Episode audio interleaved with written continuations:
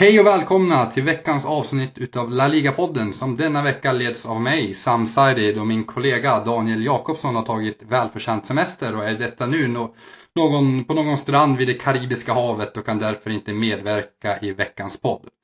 Men som tur, med, tur, tur är har jag med mig två mycket rutinerade herrar i Jens Kastnert och Soran Soric vars respektive favoritlag drabbade samman under helgen. Välkommen grabbar! Tjena, tack! Tack, tack! Ehm, i detta avsnitt kommer alltså fokus i, i, i del två vara på matchen mellan just Sevilla och Atletico som är Jens och Sorans favoritlag. Och eftersom vi har med dessa två herrar såklart. Så, och medan vi i del tre ska snacka lite Europa. Men eh, låt oss köra igång och allra först ska vi dock gå igenom helgen som har varit. Där framförallt lilla Eibar har hamnat i rejäl gungning efter att ha förlorat derbyt mot Athletic Bilbao med 0-1. Eh, laget har nu sex raka förluster samt sju utan seger. Om vi börjar med dig Jens, eh, vad, vad, vad, vad, har du sett av lilla Eibar den senaste tiden och, som har gått snett här? Alltså, vad ska man säga? Egentligen så... Egentligen vet jag väl inte om, eh, om det har gått så snett. Jag, jag kan tycka att de startade säsongen väldigt, väldigt bra. De tog väldigt mycket poäng. Och tabeller har ju en tendens att de, de sätter sig efter en säsong och nu börjar väl det falla på plats att Eibar ska inte vara så de ska ju inte vara det bästa eh, baskiska laget. Mm. Rent, rent krasst från början. Jag menar både Athletic Bilbao och Sociedad har ju bättre trupp och har bättre förutsättningar och sånt också. Så, eh, jag hade väl egentligen inte förväntat dem så här högt och att de faller nu, det, det kände jag var förväntat för att ja, använda det ordet igen. Ja, det är ganska naturligt menar du? Menar du någonstans att de överpresterade i början som vissa nykomlingar brukar ha en tendens att göra kan man ju tycka. Ja, det, så skulle jag vilja uttrycka det helt klart. Och mm. sen har ju inte Athletic Bilbao och sådär haft sin bästa säsong heller. Då hade de varit med från början i racet så hade de säkert varit det bästa baskiska laget helt och hållet. Men eh, nej, det, det är väl det som jag, som jag kan säga just nu. att hur mycket fel vet jag inte det har gått, men det gick bra i början. Ja, precis. Nej, eh, håller, håller du med om Jens analys här Soran? Eller är det någonting som eh, kanske har förändrats den senaste tiden eftersom man ändå spelade väldigt frejdigt i början och sju matcher utan seger, det har ju inte hänt under säsongens gång. Utan, men, eller menar du också att det här är en naturlig övergång på något vis? Ja, det är det ju och eh, när man kommer in i de här, eh, de här perioderna när man förlorar och speciellt på den här nivån eh, då blir det väldigt svårt att ta sig ur det. Eh, speciellt som nykomling också där man inte riktigt har rutinen att ta sig ur de här situationerna eh, på den högsta nivån. Sen så är det lite så att Eibar, Eibar har verkligen gjort det bra eh, sett till deras förutsättningar. Men de har det här klassiska problemet som väldigt många eh, lag som kommer upp eh, som de brukar ha.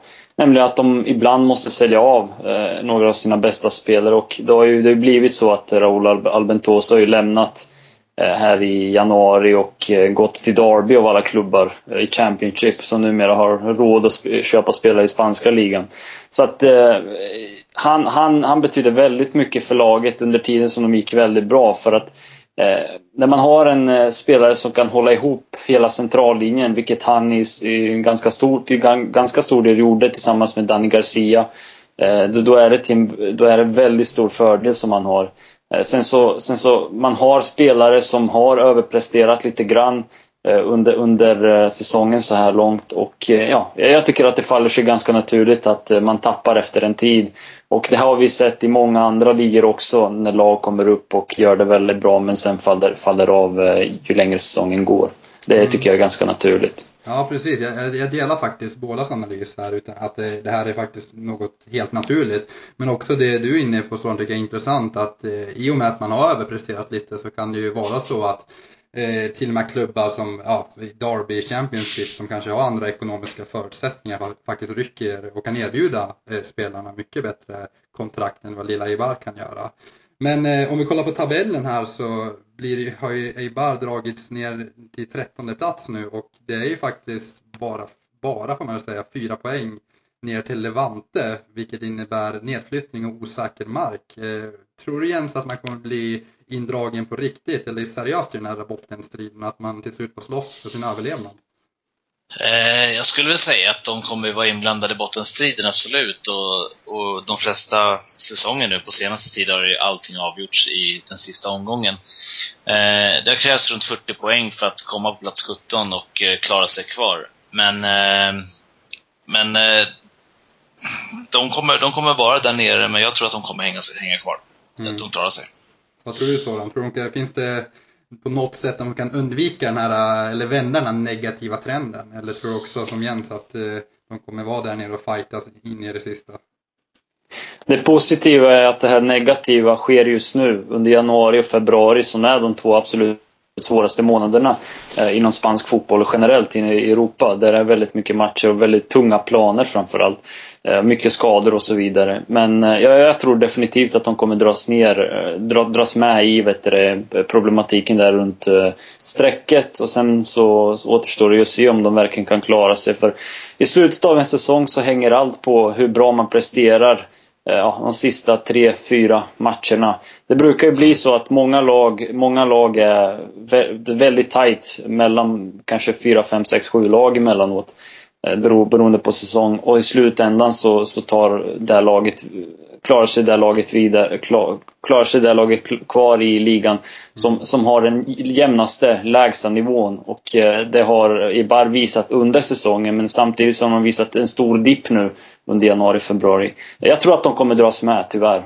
Ja, ja det, det tror jag också faktiskt. Och eh, sedan så ska vi komma ihåg att eh, Eibar har ju charmat hela fotbollsspanien så att det, det har blivit en liten favorit i podden här också. Så personligen hoppas jag att de klarar, klarar det här. Men eh, ja, det ser ju inte bra ut just nu.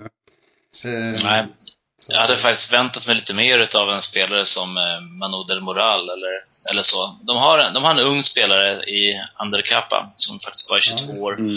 Eh, har spelat nästan alla matcher. Eh, från start. Han har gjort 4-5 inhopp eller något sånt. Men eh, han skulle kunna explodera under rätt förutsättningar, absolut, och bli en, en, riktigt, riktigt bra spelare. Lite ovårdad i spelet, han har dragit på sig ett par kort, så han är uppe i fem gula kort nu eller något sånt. Mm. Men, men jag skulle, jag skulle vilja se lite mer av honom, att han kan få, få blomstra rejält sen. Ja. Även Manu Del Moral också, som inne på, det, det är ett frågetecken mm. för mig varför inte han har Eh, kunnat prestera bättre. Det har väl varit lite skador men inte allt för farligt tror jag. Eh, nu kanske prata i mössan här men det har varit ren underprestation också när han väl har spelat.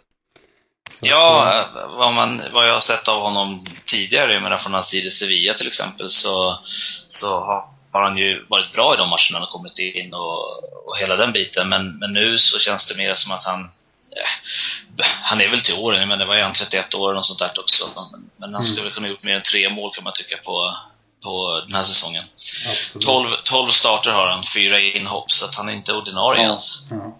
Ja, absolut. Eh, om vi går vidare och kollar lite längre upp i tabellen då. Om vi kollar i toppen så ser vi att Villarreal eh, Eh, fortsätter att charma oss med sitt fyndiga spel och eh, tar faktiskt eh, en väldigt dyr, eller ja, tung poäng som man säger på Bernabéu mot Real Madrid. Och det är otroligt tajt om den här åtråvärda fjärdeplatsen som vi kommer komma in mycket mer på i nästa del. Men eh, vad tror ni om Villarreal? Tror, tror ni de kommer kunna slåss om den här fjärdeplatsen? För de ställer till det, både inte bara mot Real Madrid utan även mot Barcelona och visar att de har potentialen att vara med uppe där i toppen. Vad tror du Jens? Ja, absolut. De, de lagen som är på de sju främsta platserna tror jag de, det är de som kommer hamna på Europaplatserna. Mm. Eh, och där är Villarreal nu som ligger sexa, eh, bara poängen bakom Sevilla då, eh, som ändå har tappat lite grann efter ja, februaris månad här upp till Valencia sen. Men, eh, men visst, de är på väg uppåt och de har en bra formkurva. De, de kan ställa till problem och har ett väldigt bra lag. Så självklart så kommer det väl handla om den platsen i slutändan också. Precis. Dock tror jag nu att Valencia som har varit den stora vinnaren under par veckors tid här och helgens resultat gick ju Valencia rakt i händerna. Mm. så att de har gjort sitt lilla ryck så att eh, jag tror att eh, ettan, tvåan, trean, fyran egentligen är klara. Mm. Ja, jag, vet, jag vet att du Soran i podden tidigare när du var med sa att Villarreal var, var på allvar indragen i den här fjärdeplatskampen. Anser du fortfarande det? Fast det är ungefär nio poäng, eller det är nio poäng upp till Atletico och åtta upp till eh, Valencia. Jag tycker att de är ett väldigt bra lag. Eh, sen så beror det på också hur det går i Europa League. För det beror väldigt, väldigt mycket på hur det går i Europa League med tanke på att Valencia inte spelar eh, inte har något Europaspel.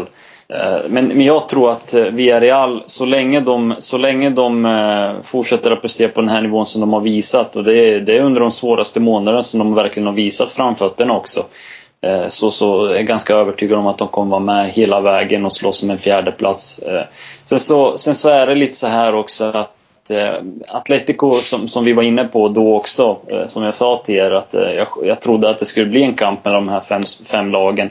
Mm. De har också gått ner sig lite grann och Valencia ser väldigt bra ut just nu men kan ju gå ner sig lite längre ner. Jag tror inte något är klart ännu utan de här åtta poängen som skiljer mellan exempelvis Villarreal och eh, Valencia här, eller eh, vad blir det? Det blir nio poäng mellan Atletico och eh, Villarreal. De poängen kan man ta in beroende på hur, hur, hur det går för de andra lagen också. För det är mycket, mycket ska tas, ta med, tas med i beräkningen. Det är skador, det är form, det är ja, hur man presterar. Man, man, man kanske inte vinner när man spelar bra och så vidare och så vidare. Eh, men just nu har i alla fall Valencia en ganska stor fördel i och med att de inte spelar i Europa och att de vant sig att spela lite eh, veckovis här var sjunde dag. Mm, precis, precis. Eh, vi ska gå vidare i programmet. Jag märker nu hur orutinerad jag är nu. Daniel är inte med. Alltså, jag måste tiden bara ticka iväg. Eh, så nog om Villarreal så tänkte jag också prata en om en annan snackis den här veckan förutom Villarreals triumf på Bernabéu. Det var ju Alberto Buenos sanslösa fyra mål för Real Vallecano och eh, den Bueno är därmed den bästa spanska målskytt i La Liga med sina 12 mål. Eh, om vi börjar med dig Jens här igen. Eh, vem, vem, är den här Bueno? Vad vet du om honom? Han är ju, han är ju gammal. han är ju, vad är han, 26 år. han har, och han har ju varit med nu väldigt länge. Han, han spelade i samtliga spanska ungdoms landslag. Från början en Real Madrid-produkt som hela tiden har legat i periferin. Eh, det är inte så konstigt att han blommar ut. Jag har egentligen väntat på det länge. Mm. Han har spelat eh, Ja, det sa jag. Han spelat samtliga ungdomslagen för Spanien och han var med och vann där de vann eh, U19-EM och dessutom blev ju bäste målskytt i turneringen med sina fem mål. Juan Mata var med i samma turnering i samma lag. Han hade fyra. Och eh, ja, så att, att, han blommar ut nu är ju superroligt. Och ja, jag hoppas ju på att det liksom bara lyfter fortsätter nu i den här formen så visst kan han testas även i seniorlandslaget. Ja, precis. Och eh, det, det, det intressanta med Bueno var i målen han gjorde. Han gjorde det på alla möjliga vis. Höger, vänster, huvud. så att ja. han verkar vara väldigt mångsidig på det sättet. Eh, vad tycker du Soran? Tycker du han, han borde få chansen i landslaget eller är han lite för gammal? Eller egentligen är han inte det. Men Vad tror du sådant? Kan han vara med i landslaget? Nej, han är inte för gammal. Han, Nej, var... ja, alltså, han, han, är absolut inte för gammal utan eh, det är snarare Jens, Jens definition av vad som är gammal. det är lite football manager-tänk där. ja, ja, men 26 år. Jag menar att han var länge. Liksom. Ja. Han känns gammal om inte annat. men han var med. Nej, men absolut, jag, jag delar eh, att han definitivt har kalibern för att vara med i landslaget. Så att, eh, mer Bueno får vi hoppas på i framtida podden, att vi får anledning att snacka lite mer Bueno för nu har faktiskt tiden runnit ut och vi måste gå vidare i programmet så att eh, var med oss i del två igen.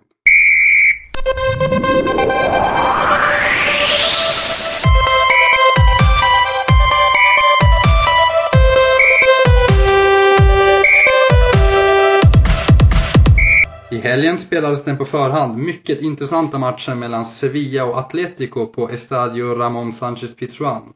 Eh, matchen slutade 0-0 där hela 11 gula kort delades ut. Eh, om vi börjar med dig eh, Soran här. Eh, ta, eh, ta, tala den här statistiken för matchbilden eh, och hur, hur såg du den här matchen? Det var, det var ju väldigt eh, fysiskt och en liten ja, inte, inte lika friskt som du, men ändå väldigt mycket gula kort som du nämnde. Men ett Sevilla som fick boll, boll, bollen och ett Atletico som, som gick ner väldigt mycket i position och spelade väldigt djupt. Väntade in Sevilla och eh, ja, lyckades inte alls komma åt Sevilla under första halvlek och framförallt Banega som fick stå och styra och ställa sig lite som han ville från en lite djupare position. Eh, mycket på grund av att man, eh, man, man, har inte fysiken eh, under, under februari och det, det, det, är ett väldigt känt, det är en väldigt känd, det är väldigt känd fakta att Atletico har problem i februari under Simeones ledning. Det är just då man bygger upp fysiken igen. efter, för första gången efter försäsongen. Och då brukar det gå, se väldigt trögt ut och det gjorde det i fjol och det gjorde det året innan och det gjorde det under hans första år.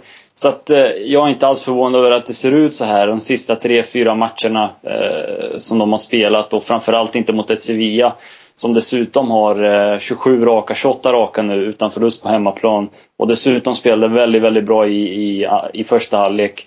Men eh, jag tycker ändå att man eh, kommer igen där med Fernando Torres eh, entré och man, man hittar en väg in i matchen genom snabba kontringar via Torres och Griezmann. Man kunde ändå vunnit i slutändan, men det hade ju verkligen varit att, råna Sevilla på, på poängen. Ja. Det, och det hade inte alls varit oväntat kan jag säga, för det brukar bli lite så att man blir rånad ibland på poäng. Eh, ja, en liten flicka in där. Nej men absolut. Sen så fick jag ju, eller upplevde jag som att Atletico låg lite ovanligt, eller de ligger ju lågt, det är de ju väldigt duktiga på, mm. men jag var ändå lite chockad att man valde att lägga, ligga så lågt och att, att det kändes verkligen som att det var Sevilla som gick för segern, i alla fall i början då. Sen så delar jag också analysen, när Torres kom in så hände det ju en hel del. Eh, och Torres har ju verkligen vaknat till La Liga kan jag tycka. Eh, men håller du med Jens här, eller sån här Jens? Att eh, var det Sevilla som kanske tryckte tryck på Atletico inte ja, är i riktig form och att det lyste igenom lite. Det kan jag absolut hålla med om. Uh, nu är det ju, Atletico har inte gjort mål nu på fyra timmar eller vad det skrevs ut här efter, efter det här nu också.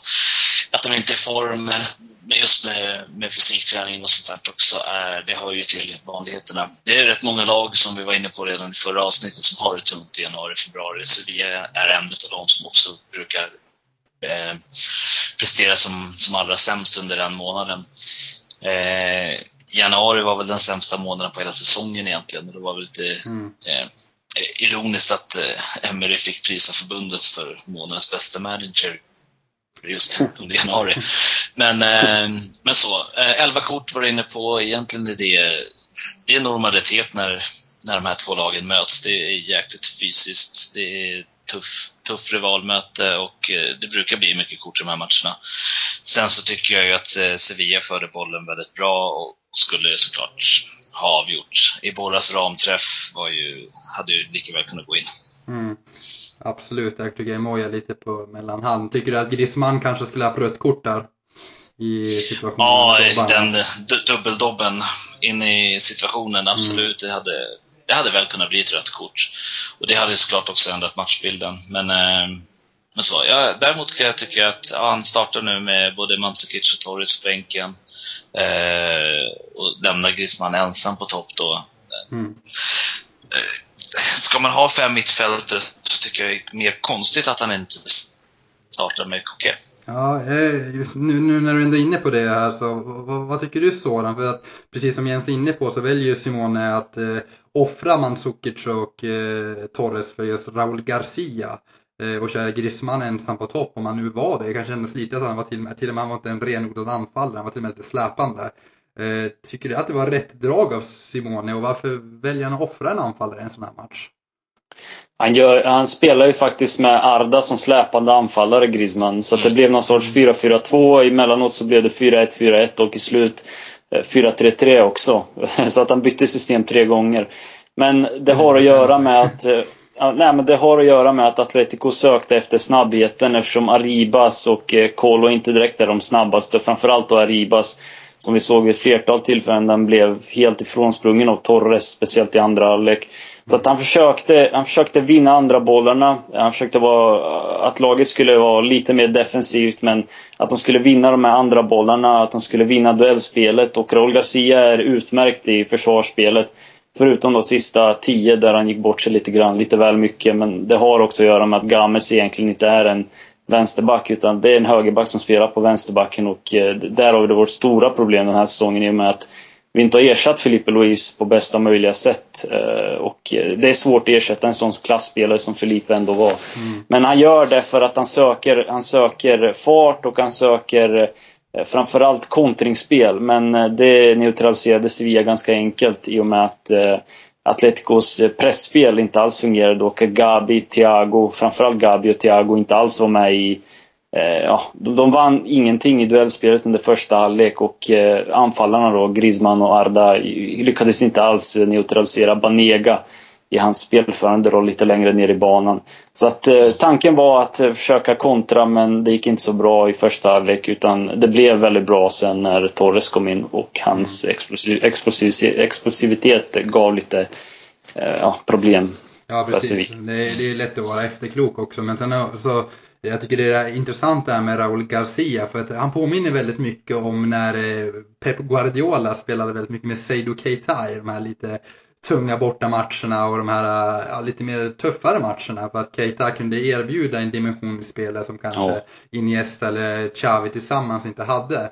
Och det känns som att eh, Simeone när det blir de här, speciellt mot Real Madrid så gillar han ju ofta att spela med Raúl Garcia som också gör väldigt bra tycker jag. Eh, eftersom han vinner väldigt mycket närkamper och är duktig i defensiven. Så att ja. eh, på förhand så skulle jag nog säga att han gjorde rätt val här, Simeone. Sen så är det ju aldrig lätt att veta hur matchen eh, liksom blir i slutändan. Så att, ja. Nej, men sen, är, sen, är, sen är det ju lite så här också att Atletico har haft väldigt mycket skador nu på sistone sen derbyt. Och Koke som inte kunnat spela på tre veckor och Koke går in i alla elver i Atletico. Mm. För han är så ja. viktig för kombinationsspel och anfallsspel. Saul som gick sönder mot Leverkusen, Sikera som gick sönder mot Leverkusen. Så att det är ganska mycket skador och dålig fysik på spelarna just nu. Det har varit det under februari. Förhoppningsvis blir det bättre här i mars. Så det här var mer en eh, försiktighetsåtgärd mot ett lag som är väldigt, väldigt starka på hemmaplan. Mm. Ja, men just eh, eh Sevillas hemmaspel är ju också någonting vi måste faktiskt belysa här. För att det är ju faktiskt det enda laget i La Liga som inte har förlorat en hemmamatch den här säsongen. Och eh, ja, varför är det så Jens? Varför är man så bra hemma? Oh, eh, man, är nog, man, är, man är trygg. Man är trygg i situationen, man är trygg med fansen. Det, trygg med det buas inte. Ja, precis. Den är, den är ju magisk såklart. Mm. Eh, men på hemmaplan, det blir inte samma press som andra har från sina supportrar att eh, är det någon som misslyckas så buar man ut dem. Utan eh, Sevilla-publiken är, är ehm, lite mer harmonisk på det sättet just på hemmaplan. Jag kan tro att eh, tryggheten och, och alla lag har väl egentligen en dröm om att ha en stark hemmaborg. Kunna, kunna, vinner man alla hemmamatcherna och tar ett gäng kryss på bortaplan så, så är man säker i, i, under en säsong. Ja, men, precis, men det ehm, leder oss till den, den naturliga frågan här. Vad, vad, är det som gör att man, inte att man har så här jätteuselt bortaspel heller, men skulle man få till det lite bättre då är man ju definitivt med topp fyra och till och med ännu högre upp i tabellen. Så vad, vad är det som, eh, du, du är inne på det här med att eh, man känner sig tryggare hemma med fansen, man, är, man vågar kanske misslyckas lite oftare. Men finns det någonting man kan göra för att få bukt med bortaspelet här tror du? Eh, egentligen att ta, som, som många andra lag gör, jag menar som Simeone är inne på det också, match för match, det spelar egentligen ingen roll om man är, man är hemma eller borta. Motståndet kommer se likadant ut. Eh, behåll sitt spel, ha, ha sitt tänk så, och, och, inte fokusera på det som händer runt om. Så mm. kanske skulle vara en, en helt annan grej. Mm, ja men eh, om, om, vi får sia lite här då, eh, om vi bara kolla lite på tabellerna. Vilka lag tror ni? Nu är det många många kvar och jag tror precis som ni har också varit inne på båda två att det här kommer bli ett väldigt tight race ända in i slutet. Eh, men vilka lag tror ni kommer hamna, eller hamna topp fyra i slutändan? Om vi börjar med dig Soran. Det är Real Madrid, Barcelona, eh, Atletico Madrid och Valencia tror jag just nu i alla fall. För att eh, Villarreal och Sevilla är lite väl långt borta och båda är kvar i Europa League. Och sen så, ett av dem kommer åka ut nu i och med att de möts. Men eh, det som åker ut kommer ha fördel av att spela en match i veckan. Och det i sin tur kommer ge dem eh, lite extra poäng i och med att de andra lagen är kvar i Europa. Eh, och förutsatt då att Atletico tar sig vidare, vilket inte alls är säkert. Nej. Vad tror du Jens? Håller du med? Jag håller med helt och hållet. Jag tror, jag tippar Real Madrid som vinnare i nuläget, Barcelona tvåa. Atletico kommer komma trea och Valencia släpper inte greppet om fjärdeplatsen nu, de, som de tog här nu. Valencia var om dem, eh, förlåt, Sevilla var om Valencia i, i månadsskiftet januari-februari där, sen förlorade de mot Espanyol och sen även eh, någon match efter det och Valencia kunde återta den och nu har de ju ryckt ifrån det efter, efter mm. resultatet som har gått. Så att, eh, det tror jag. Ja, nej men eh, jag håller med. Jag tror också att den tabell vi ser nu, topp 4, kommer stå sig. Och eh, inget ont om Sevilla. Jag, jag, skulle gärna vilja se Sevilla i Champions League. Just med, med tanke på hymnen som jag är väldigt mm. förtjust i.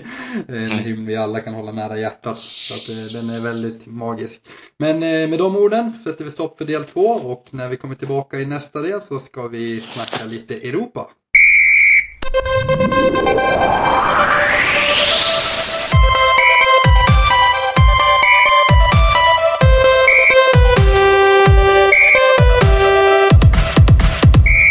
Var vi tillbaka med den sista delen utav veckans avsnitt utav La Liga-podden där vi tänkte prata lite Europaspel där de spanska lagen har varit mycket aktiva. Eh, om vi börjar med Europa League så kan vi konstatera att ditt Sevilla Jens eh, slog ut Borussia Mönchengladbach i en otroligt sevärd match eh, som vi faktiskt pratade om lite här i pausen. Eh, med, medans eh, Villarreal då ganska enkelt eh, avfärdade Red Bull Salzburg. Eh, I nästa mm. omgång ställs man dessvärre mot varandra vilket innebär att endast ett eh, spanskt lag kommer vara kvar när kvartsfinalerna kör igång. Eh, om vi börjar med dig då Jens, vad tror vi om detta möte och var det lite besvikelse att, du, att ni åkte på Villarreal? Nej, så eh, såklart för spansk del så är det roligt om så många spanska lag är kvar långt i turneringen och, och, även kan nå hela vägen till finalen eller semifinalen och sånt också. Men tittar man historiskt när, eh, när Sevilla möter spanskt motstånd i Europa League så, så har de ju vunnit. Eh, kan man väl säga. Eh, säsongen 2006-2007 så, så mötte de eh, Osasuna i, åttonde, i kvarten och slog ut dem och fick Spanjol i finalen och vann. Eh, förra säsongen när Sevilla vann, som faktiskt är regerande mästare av eh, Europa League, så slog de ut Real Betis i ja, derby, Sevilla-derbyt och även Valencia. Mm. In, innan man kom till finalen. Så ett spanskt motstånd i Europa för Sevilla har ju bara betytt tur. Ja, precis. Så det är snarare kanske Villarreal som ska se upp här. ja. Så att eh, de som åkte på nitlotten. Eh, håller du med här Soran? Eh, eller tror du att Villarreal, som jag har fått uppfattningen du är ganska förtjust i, kan rubba Sevilla?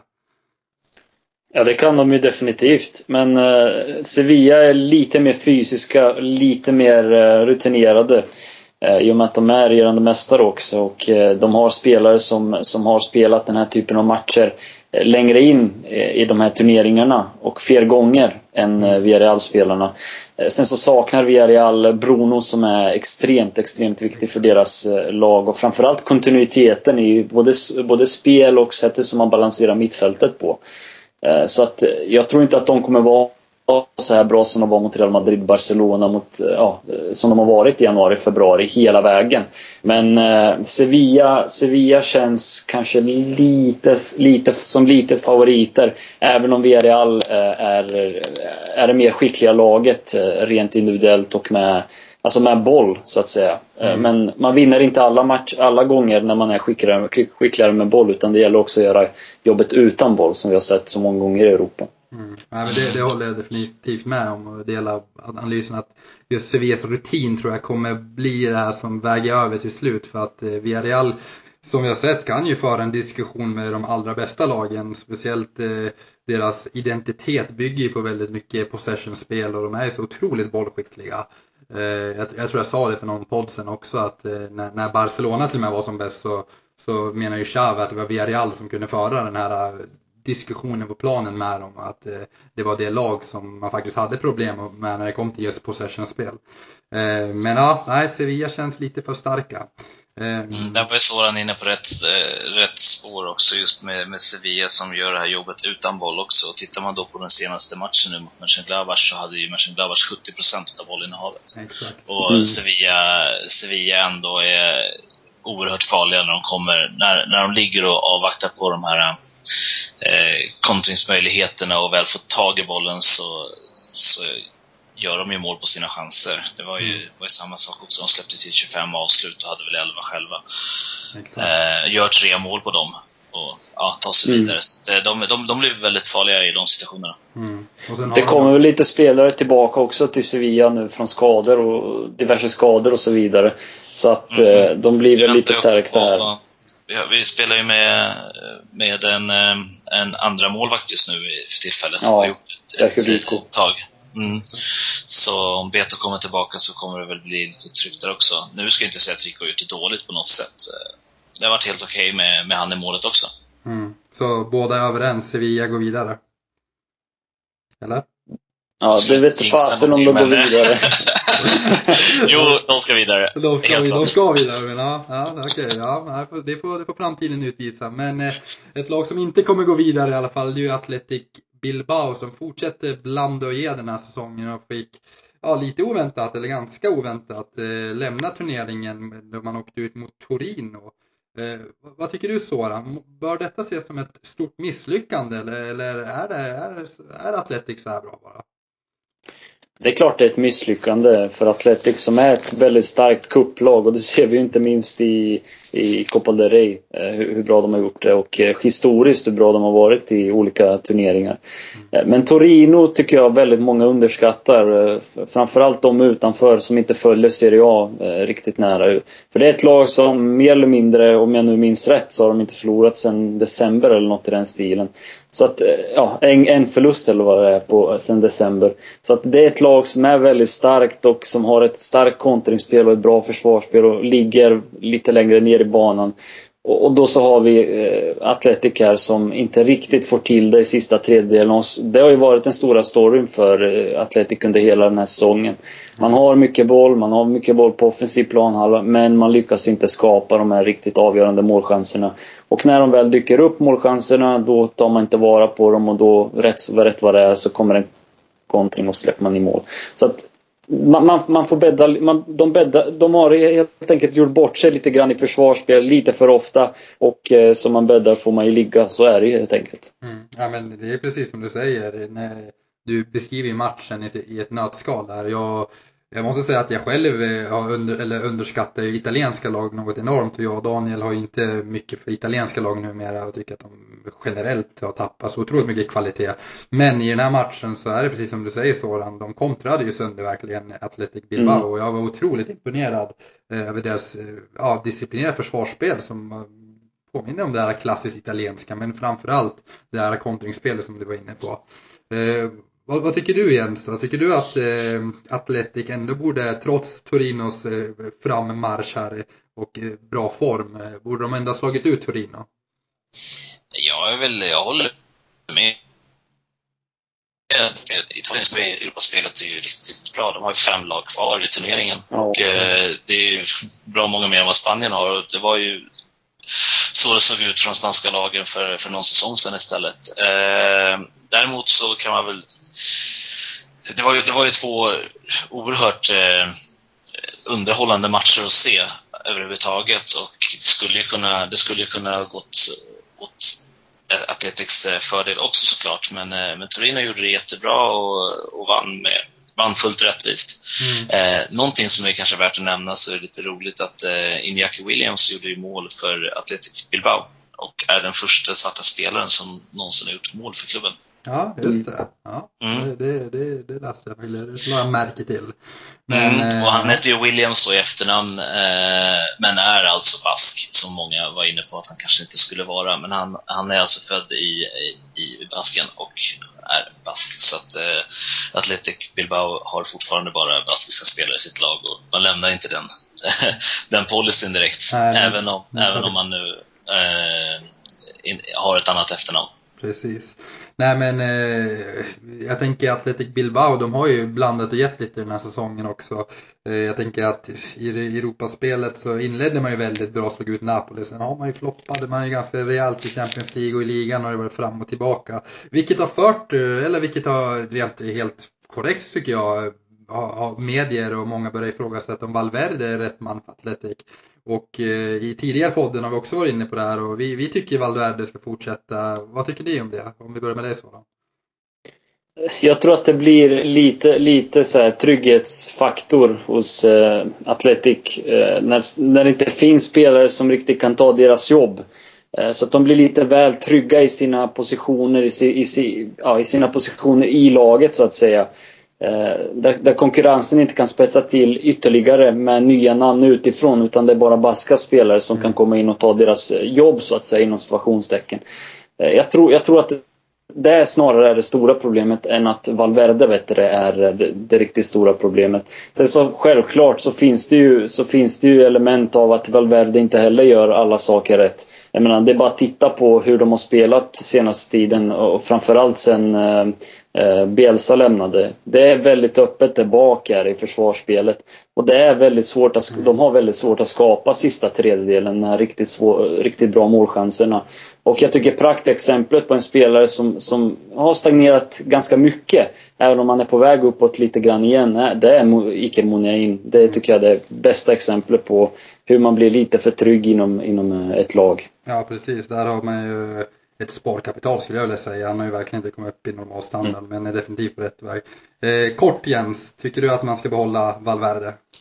Ja, det tycker jag. Eh, vi var, jag tror jag var med på någon av de poddarna vi diskuterade det här. Då var han väl ännu närmare på att åka. Det var när Bilbao låg sämre till. Men nu är de på väg uppåt igen. Eh, de har ett flow, de ska gå på det. Det ska inte bli sån eh, den icke-harmonin i truppen som det var under Bielsas tid när, eh, när Llorente lämnar och det, det pratas skit bakom ryggen på folk och mm. det, det, blir ingen trygg stämning. Så att, har man hittat det här och man har förtroende för Valverde som tränare för laget så är det bara att köra på. Exakt. Eh, om vi går vidare då och kollar i Champions League. Eh, där gick det ju bättre för de spanska lagen. Förutom Atletico då som åkte på mm. en 1-0 förlust mot Leverkusen. Eh, Soran, du som med all sannolikhet såg den här matchen. Eh, vad gick snett och kommer man kunna lyckas vända på det här i Madrid? Det kommer bli väldigt svårt eh, och det säger jag med all respekt för Leverkusen som är väldigt, väldigt bra lag faktiskt.